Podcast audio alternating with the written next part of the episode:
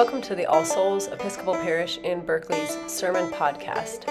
Today is the 12th Sunday after Pentecost, and we hear from the Reverend Phil Brochard as he preaches from the lectionary, which this week was Matthew chapter 15, verses 10 to 28. As always, you can find more sermons or information about All Souls on our homepage, which is allsoulsparish.org.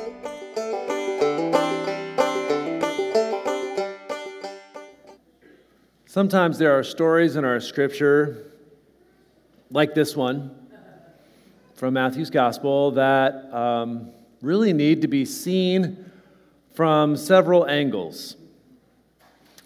Because there is much more than initially meets the eye. I find this to be especially true with this morning's gospel text. Not that we can explain the difficult parts away, because no matter how we read the story, some of them will remain. But more that we might be able to see why it mattered so much for the early Christians that they held on to it. So, this morning, what I'd like to do is I'd like to look at this story three ways. I'd like to examine the story in the text. I'd like to explore the story that created this text. And I'd like to consider the story that comes from this text. First, the story in the text, which is challenging. There's just no way around that. I am likely not alone in finding this to be a very difficult story to hear. And the context is that Jesus has been in the Galilee and he's taken his disciples away up to foreign territory to a region known as Phoenicia. And as they are traveling, they are met by a woman of that land. And it's clear from our text that she is desperate. She has somehow heard of this Jewish rabbi, healer, and prophet, and she knows that he has the power to heal her daughter. And so she does what I think uh, most any parent would do in that situation. She shouts to get his attention. Have mercy on me, Lord, son of David. My daughter is tormented by a demon.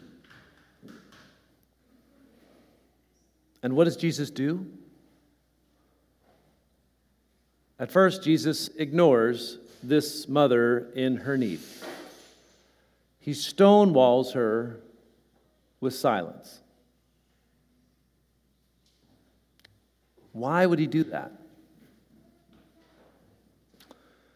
Well, context is important here. Uh, for one thing, this woman is breaking a slew of codes about how a foreign woman behaves with a Jewish man. And interestingly, we have just heard a teaching about what defiles someone.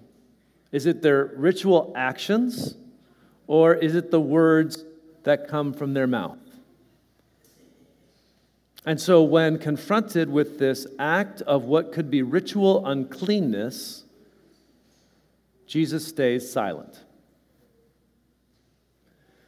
But I've been really sitting with this and wondering this week when he sees this woman, what is Jesus seeing? Simply a, a foreign woman, someone outside of his bounds?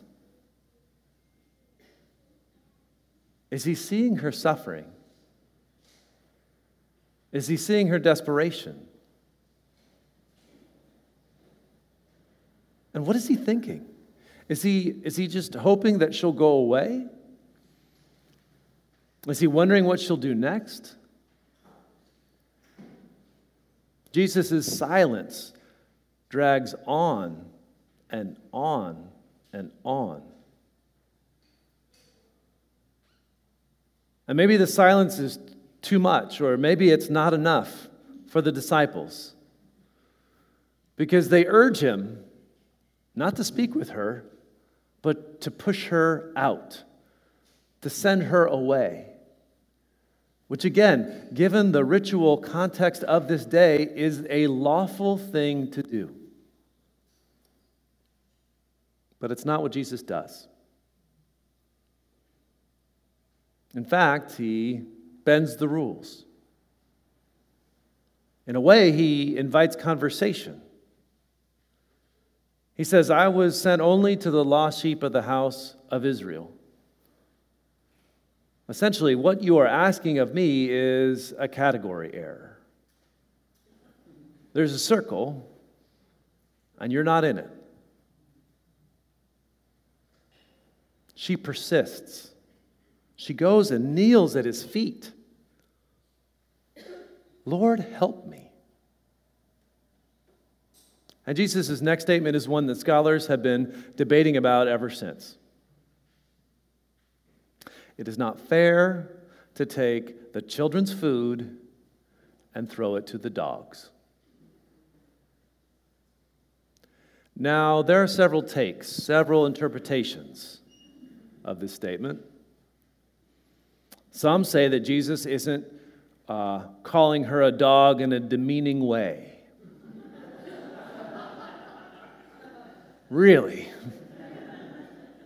Oh, you dog.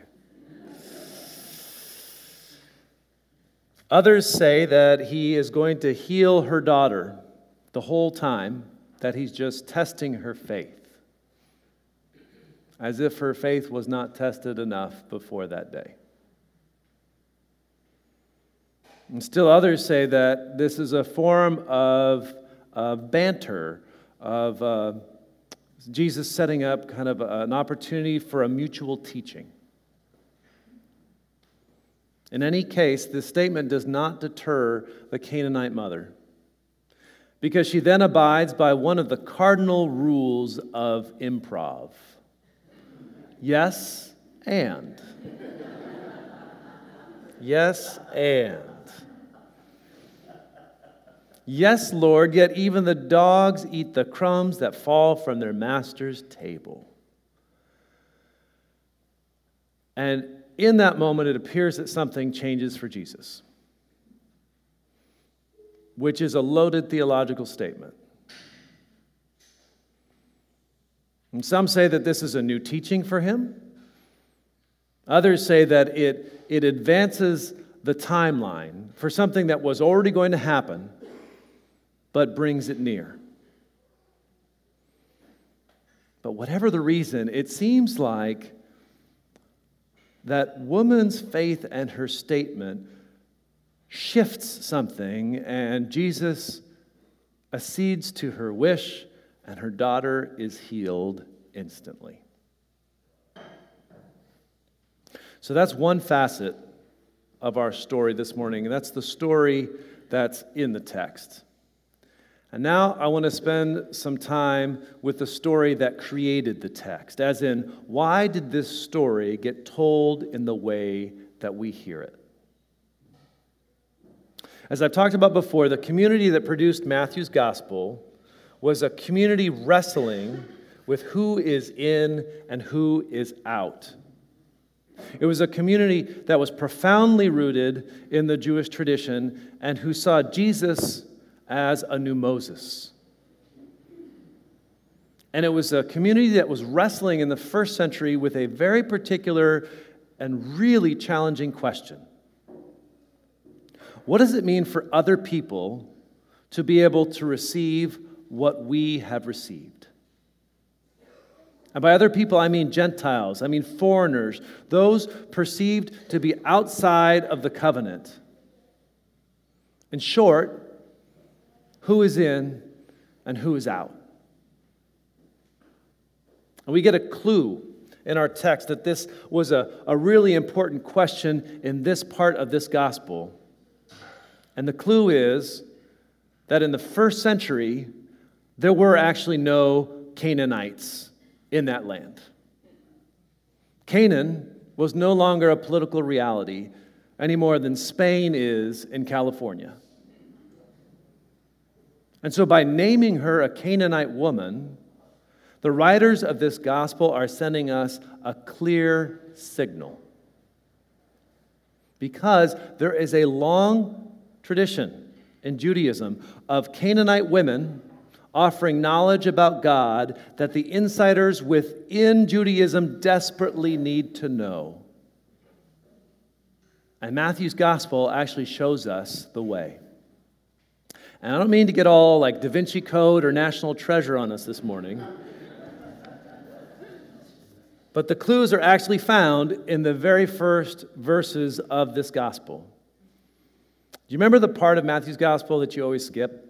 The genealogy? So, the genealogy is almost all men, except three women are named Rahab, Ruth, and Tamar. And you know what all three of these women have in common? They're all foreigners. They're all Gentiles. They're all scandalous women. Outsiders who prove to be faithful and salvific to the people of Israel. So, can you see how describing her as a Canaanite woman, someone who is revealing an essential truth about the nature of Jesus and his mission with the people of Israel and beyond, do you see why it would be so important for the people of the Matthean community to put her here in this encounter, in this conflict? And the writers of this gospel have actually set it all up. Earlier in our chapter, there's this argument between Jesus and the religious scholars of the day, and it's an argument about who is right with God. Those on the inside, who keep all the ritual actions of washing their hands before they eat, or those who, by their words, show their faith and that their heart is open to God's mercy. When confronted with that dilemma, Jesus says, It is not what goes into the mouth that defiles a person, but it is what comes out of the mouth that defiles. And then the gospel enacts that with Jesus and this Canaanite woman. At the start of the scene, no one sees what is being revealed. But this outsider who has faith in who Jesus is and what Jesus does helps him and helps us to see that the healing power of God is often in the places and in the people that we least expect. So we have the story in the text, a, a, story about what Jesus sees and about what he doesn't see. And then we have the story of the text where the Matthean community was wrestling with how they would live with who is in and who is out. And so they told this story to help their community see where the healing truth of God is revealed. And so, lastly, we come to the story that comes from the text. And this part of the story, well, it hasn't been written yet. This part of the story gets written by you and by me later today, tomorrow, and in the days to come. And this part of the story is told when we come to our own moments of being willing or unwilling to see the revelation of salvation in the unexpected and even in the unwanted. Remember, the, the disciples and Jesus, they didn't want to listen to a woman, they didn't want to listen to a foreigner.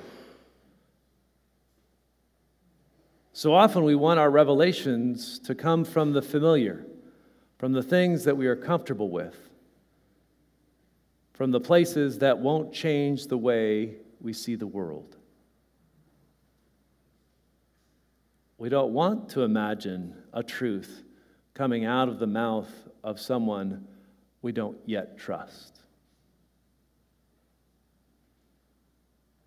But the rest of the story from this text can only be told when we are willing to see each other,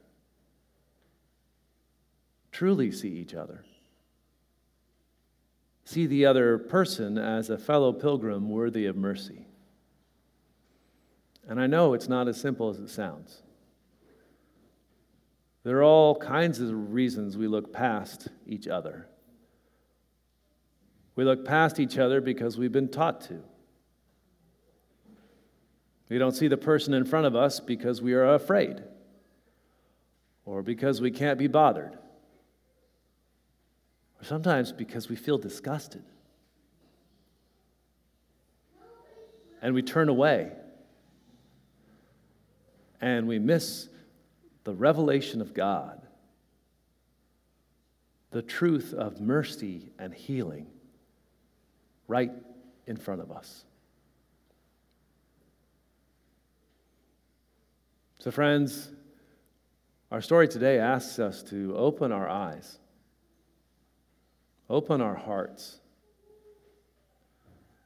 for healing awaits, persisting in the most unexpected of places, if we are but willing to see it.